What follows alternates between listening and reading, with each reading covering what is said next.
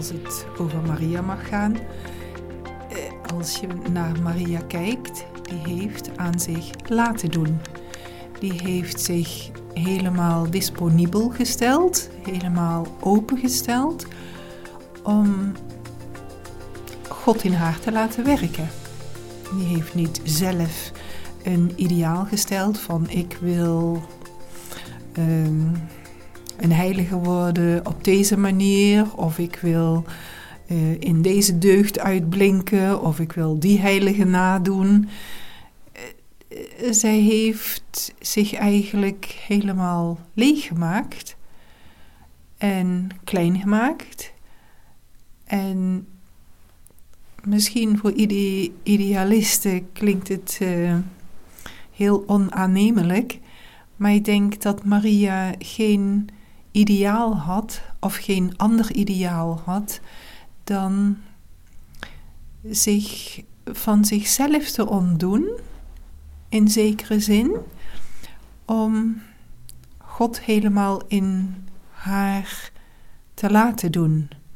Ik denk dat dat ook de reden is geweest dat God vrijuit in haar kon werken en dus alle plaats innemen, zelfs lichamelijk kon innemen. Ja. Dit is een podcast van katholiekleven.nl.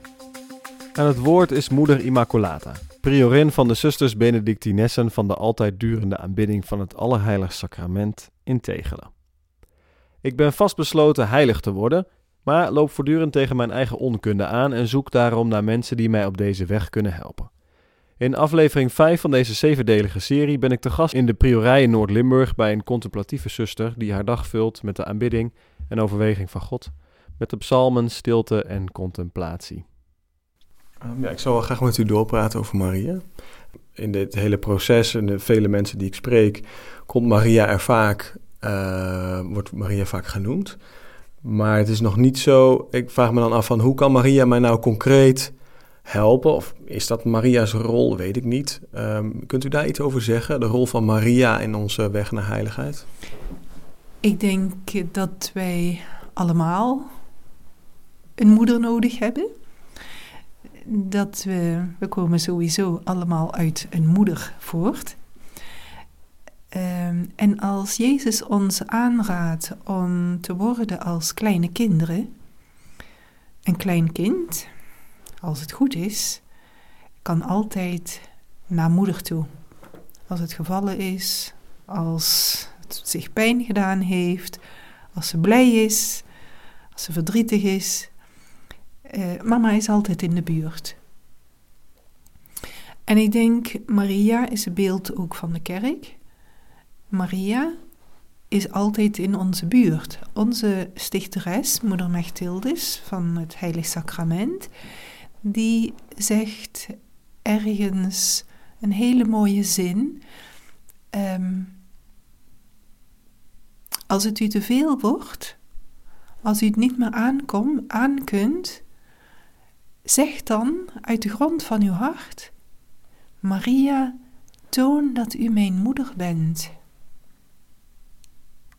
En als je dat werkelijk met een vertrouwen doet, Maria, toon dat gij mijn moeder bent. Dan neemt zij iets over van jouw vertrouwen. En dan gaat zij niet nee zeggen. Zij gaat niet aflaten. Ik heb dat zelf uh, best wel mogen ervaren. Um, niet één keer, maar vaker.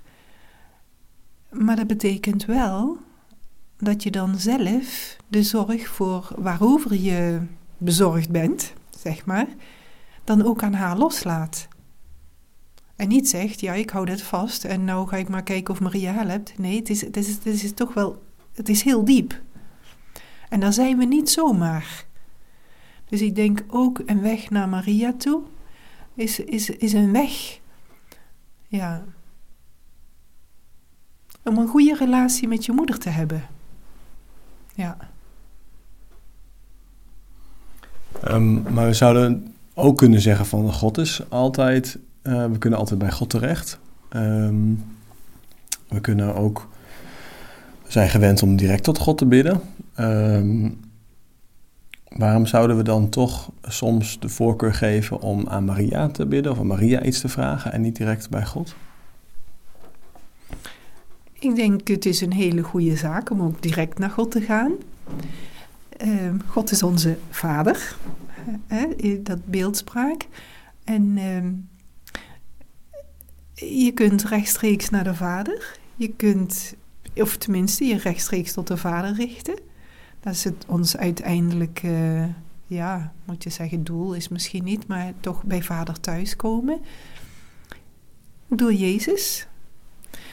Hij is toch onze verlosser en onze ja, broeder. Ehm, maar ik denk, misschien mag je het um, ook een beetje vergelijken met een heilig huisgezin. Uh, we hebben een vader, maar we hebben ook een moeder. En we hebben een broer. Hè? Ja, ik denk, het is een, een huisgezin is toch de kern. Is ook de kern van de samenleving. En een vader is nodig en een moeder is nodig. Ja, ik vind het heel mooi gebed wat u, uh, wat u net deelde van, uh, van moeder Mechtilde, zegt u, hè, van het mhm. Heilige Sacrament. Um, wat zijn dan wat zijn dan momenten bij uitstek dat u zegt van dat is een, een moment om naar Maria, naar, naar de moeder te gaan? Um, kunt u daar wat zijn dan momenten waarvan u zegt, nou dat zou eigenlijk echt iets zijn om dan dat gebed te bidden?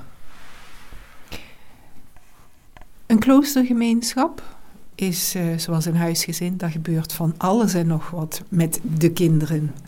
Ook al zijn het volwassen vrouwen uh, en jezelf net zo goed. Maar als overste heb je toch de zorg voor uh, je medezusters. En er gebeurt van alles. En soms gebeuren er dingen waarvan je denkt: ja, wat, wat moet ik hiermee? Wat, hè, wat, uh, hoe kan ik deze zuster helpen? En dat je soms niet weet. En ik denk, op zich hoeven we daar niet bang van te zijn.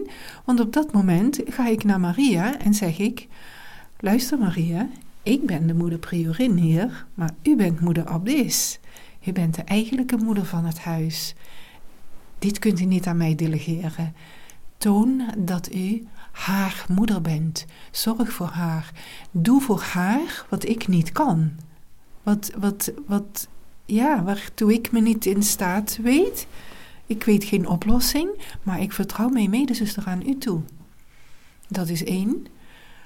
En ik heb het uh, meer dan eens gehad dat ik, goed, ik zal uh, één keer in de week een toespraak houden voor mijn zusters.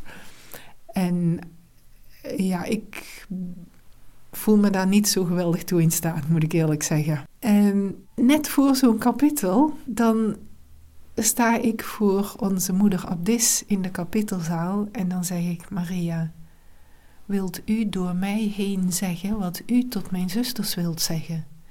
En dat is, een, is toch een aparte gewaarwording, dat ik dan soms mezelf hoor spreken en niet weet denk, hè, wat zeg ik nu?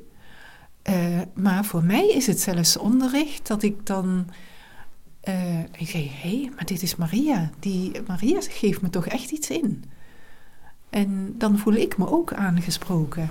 Natuurlijk, het komt uit mij, maar ja, en dan denk ik dat moet toch van de Heilige Geest zijn, waardoor Maria zich heeft laten eh, bezielen. Dat is één geest. En in, die, in die zin is zij echt mijn moeder. Ik zal ook iedere ochtend, iedere avond, um, sta ik stil voor een Mariabeeld. Als ik s'morgens naar beneden ga, s'avonds voor het laatst naar boven ga. En dan vertrouw ik de hele gemeenschap en iedere zuster in het bijzonder aan haar toe. En dan voel ik me veilig. Dan, uh, is veilig toevertrouwd. ja.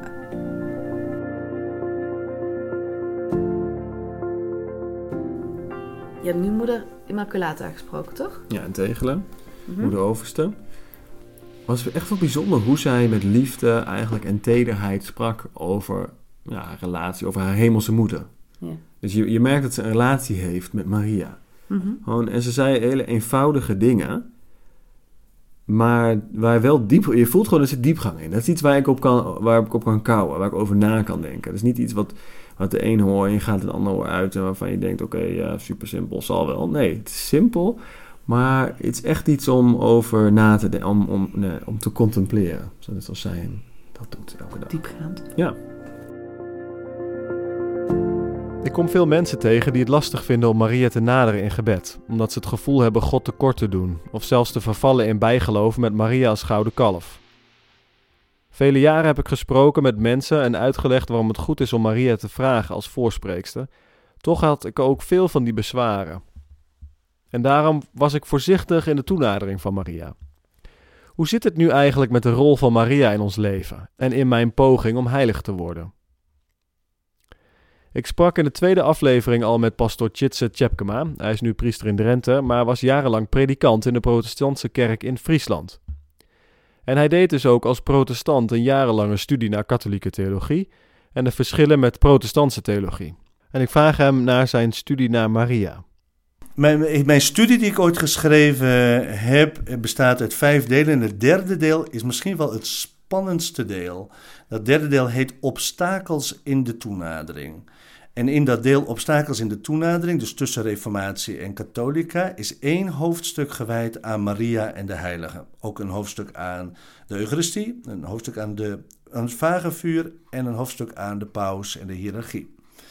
Het deel over de heiligen, dus met name over Maria, heb ik dus vanuit de schrift laten zien dat in de schrift zelf een ontwikkeling is. Dus de oudste uh, bronnen spreken heel weinig over Maria, omdat Maria, toen die geschriften werden geschreven, nog gewoon in het midden van de apostelen aanwezig was. Dat heb ik het over de brieven van Paulus.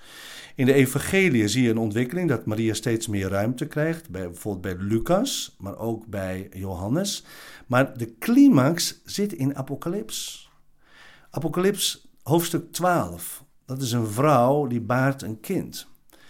En je kunt van die vrouw zeggen dat ze Israël is of de kerk, maar ze is zeker ook Maria. Want er is maar één vrouw die dat kind, dat kind is Jezus, gebaard heeft. En die vrouw die wordt uh, bekleed met de zon en de maan en de sterren. En die verschijnt dus als een teken aan de hemel. En dat hoofdstuk 12 is zo rijk en dat is een van de laatste geschriften in het Nieuwe Testament. Dus je ziet dat die rol van Maria uh, groeit in het Nieuwe Testament. Dus wat in de kern al aanwezig is, dat, dat ontwikkelt zich in de loop van tijd. En dat is ook precies wat de katholieke kerk leert dat uh, een, een ontwikkeling in de leer is mogelijk, maar het is altijd een voortbouwen op wat er al eerder was. Gewoon zoals een plant zich uh, ontwikkelt, of een kastanje. Je hebt een kastanje, uh, die stap je in de grond, maar in die kastanje is die hele kastanjeboom al aanwezig. Maar het heeft heel veel tijd nodig, wil uit die kastanje een kastanjeboom groeien. En dat heeft me heel erg geholpen om te begrijpen waarom Maria zo'n grote rol in de, in de kerk heeft, uh, heeft in, in, ingenomen. Zo van, ja, maar het is wel degelijk bijbels en het hoort ook bij een levende God. Een levende God die zich voortdurend aan de mensheid openbaart. Nou, het, het is, het is bijzonder. Een mens uh, bestaat uit ja, een mens is een enorm bijzonder uh, wezen. Hè? Je, je, je hebt je, je, je verstand, je intellect, maar je hebt ook je ziel, je, je, je geest, je geestelijk leven. En om eens iets, iets te vertellen over de dubbelheid uh, in mijn leven. Uh, ik was nog predikant en dan fietste ik door de stad met de rozenkrans in mijn, in mijn broekzak. Ik wist ook niet precies waarom ik hem in mijn broekzak had, maar ik had hem in mijn broekzak. En ik bad vaak spontaan of het bad in mij. Wees gegroet Maria, vol van genade, de Heer is met u. En daar heb ik dus ook een einde aan gemaakt door katholiek te worden, want ik wilde niet in een dubbelleven terechtkomen. Van, uh, maar wat ik ermee wil vertellen is dat terwijl ik er intellectueel nog niet uh, mezelf had gegeven, of, of nog niet tot de conclusie was gekomen, ik kan hier volledig mee instemmen, was mijn ziel al verder. kun je nog herinneren dat wij eh, getrouwd zijn op 28 april? Is dat een vraag? Ja. Ja, 28 april 2012. Kun je je nog herinneren? Ik weet niet of jij dit ook zo ervaren hebt, maar ik Oh. had dit wel. Ja. Dat ik dacht, we hebben die datum gewoon gekozen omdat dat goed uitkwam volgens mij. Gewoon, het moest ergens in, een, in, een, in een week dat ik eh, tussen mijn studie door en jouw studie door gingen we toen trouwen. Ja. Dus het was april, een super onhandige tijd. Maar goed, dan was het tussen de blokken van de universiteit door, geloof ik, hè, dat we gingen trouwen. En Was er niemand jarig? er was niemand jarig en dat was net voor Koninginnedag of zo. Ehm, maar goed, we hebben niet nagedacht over welke heilige op die dag stond. Nee. En toen Daar dacht ik, toen nog ja, toen hadden we die datum gekozen. En toen dacht ik, oh, het zou wel gaaf zijn als er een toffe heilige uitkomt. Pastoor van. Ars, Pater Pio. eh, weet je, gewoon echt een toffe, bekende heilige die je daar kan zeggen, ja, dat is een beetje onze heilige, want we zijn getrouwd op die dag. Dat is toch hoe mensen dat doen. En toen ging ik kijken en toen zag ik 28 april, Louis Marie Grignon de Montfort. Geen idee, wie is dat nou? Ja, jammer. Ja, nee, maar het wel. Echt, dat had ik wel. Heb jij dat ook of niet? Is dit echt iets wat alleen ik had? Ik, moet, ik was toen nog niet zo heel erg thuis en heilig. Maar weet je wel dat toen ik een, ehm, een van onze huisgenoten vertelde, eh, vertelde van, oh we trouwen 28 april, dat ze zei, oh, dat is de dag van de heilige Louis Marie. Dat zal wel. Zo. nou, ik kan me ook herinneren inderdaad, dat je zegt, dat mensen dus tegen ons zeiden van, oh, dat is een mooie heilige. En dat we dachten, oké, ja, het zegt Kan ons- zijn. het zegt- kan zijn, het zegt ons niks. Niet dat, we het niet dat ik het niet wilde aannemen, maar gewoon, het was gewoon onbekend. Ja. Nou, nu, inmiddels is het de heilige die wij kennen. ja, absoluut. Ehm, dus ik heb Staat zijn beeld op de slaapkamer. Ons, eh, zijn beeld staat op onze slaapkamer. We hebben over hem gelezen, we hebben over hem gepraat. Ik kan niet zeggen dat we echt, echt thuis zijn. Zou ik nog niet zeggen. Van echt thuis zijn. Ja, inderdaad. Een bijzonder heilige. Echt heel bijzonder. Ehm, maar niet gemakkelijk. Dus, Nee. want toen, we, toen ik eerst over hem las... Ik wil niet te veel zeggen, ik weet niet hoe jij erin staat. Maar toen ik over hem las... Toen was het best wel ongemakkelijk over hoe hij over Maria spreekt. Ja, Dus- ik weet nog wel dat je dingen voorlas. Toen dacht ik, nou, hij heeft nog nooit iemand mij Nee, nog gezegd. nooit gehoord. Maar ook, maar wel dus in de manier dat je denkt, oeh, dit is wel, hij, heeft wel, hij is wel heel veel lof over Maria. En hij is wel heel erg haar aan het aanbevelen. Mhm. En, en klopt dit wel? En dan eh, kan dit wel zo, kan dit wel waar zijn? Dat heb ik wel gedacht in het begin.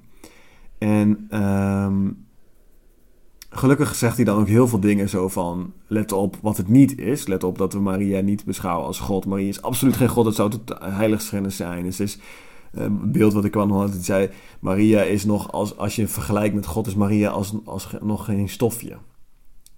Ehm, dus dan denk je, oh oké, nee, hij, hij is niet, Hij hij is niet op een foute weg. Hij heeft wel perspectief. Ja. Maar tegelijkertijd zegt hij wel dingen die mij wel ongemakkelijk maakten. Omdat ik nog nooit over Maria zo had horen spreken. Ehm, en, maar gelukkig dan, als ik dan het boekje las, dan staat er dan voor in een aanbeveling van Paus Pius X en Paus Benedictus XV en Paus Pius XII heeft hem heilig verklaard en Paus Johannes Paulus II heeft zijn spreuk Totus Tuus, van hem geleend. Dus hij heeft wel zeg maar echt eh, eh, de stempel van goedkeuring van veel pauzen. Dus dat Ja. maakt toch dat ik denk, oké, dit hier zit dus blijkbaar wel waarheid in. Mhm. Anders zou dat niet zo zijn. Ik pak het er toch even bij. Het gouden boekje, zei jij ook al. Mhm. Oftewel de volmaakte godsvrucht tot de allerheiligste maagd. Louis-Marie Grignon de Montfort. Dus hij heeft hier eigenlijk een opsomming van hoe wij Maria al geëerd hebben over de afgelopen eeuwen. Ja? Waar veel mensen van zeggen, nou, nou, moet dat nou zo heftig? Ja? Dat alle broederschappen en congregatie haar eren, kloosterorde haar eren. Dat in elke kerk een, een, een, een beeld van haar staat. Mannen en vrouwen in de kloosters die haar lof verkondigen. Haar barmhartigheid. Geen klein kind of het looft haar en door het Ave Maria. Geen zondaar of het heeft zelfs in zijn verstoktheid een vonkje van vertrouwen op haar. Ja, geen duivel in de hel of hij eert haar door haar te vrezen. Dat is een opsomming van dingen hoe wij Maria al eren. En dan zegt hij dit, daar gaat het uiteindelijk om. En toch moeten wij waarlijk nog met een heilige uitroepen. De Maria nunquam satis. Maria is nog niet genoeg geloofd, verheven, geëerd, bemind en gediend. Zij verdient nog meer lof, eerbied, liefde en dienstbetoon. Nou, spreekt toch voor zich? Niet? Misschien eh, is het een beetje veel. Drink, drink, drink niet meer allemaal tot me door. Oké. Ehm, we gaan luisteren Dat is mooi. Dat is een mooie aankondiging. Ik laat het jou horen. Ja, Michael As heeft een heel mooi stukje voor Radio Maria in de Heilige van de Dag. Die gebruik ik voor meer afleveringen, omdat hij heel mooi schrijft en, en dat dan voorleest. Ja. Hij heeft altijd voor het Katholiek Nieuwsblad geschreven. En hij heeft dan nu Mhm. een rubriek Heilige van de Dag op Radio Maria. En dit gaat over Louis-Marie Grignon de Montfort. En hij kan het beter uiten dan ik. De heilige Louis-Marie Grignon de Montfort, tijdens zijn leven zo verguisd, groeide na zijn dood op 28 april 1716 uit tot een fenomeen. Misschien mogen we wel zeggen dat hij Maria's werktuig werd om haar rozenkrans te redden. Maar in een tijd dat dit door de moeder gods aan de heilige Dominicus geschonken gebed haast alleen nog maar door monniken en oude vrouwen werd gebeden, werd er een paus gekozen die als wapenspreuk totus tuus koos. Geheel de uwe. Die uwe was Maria, die paus Johannes Paulus II. Het jaar was 1978 en de leuze kwam van onze heilige Louis-Marie. Paus Johannes Paulus II vertelde hoe hij ooit bang was dat Maria-verering wegleidde van Christus.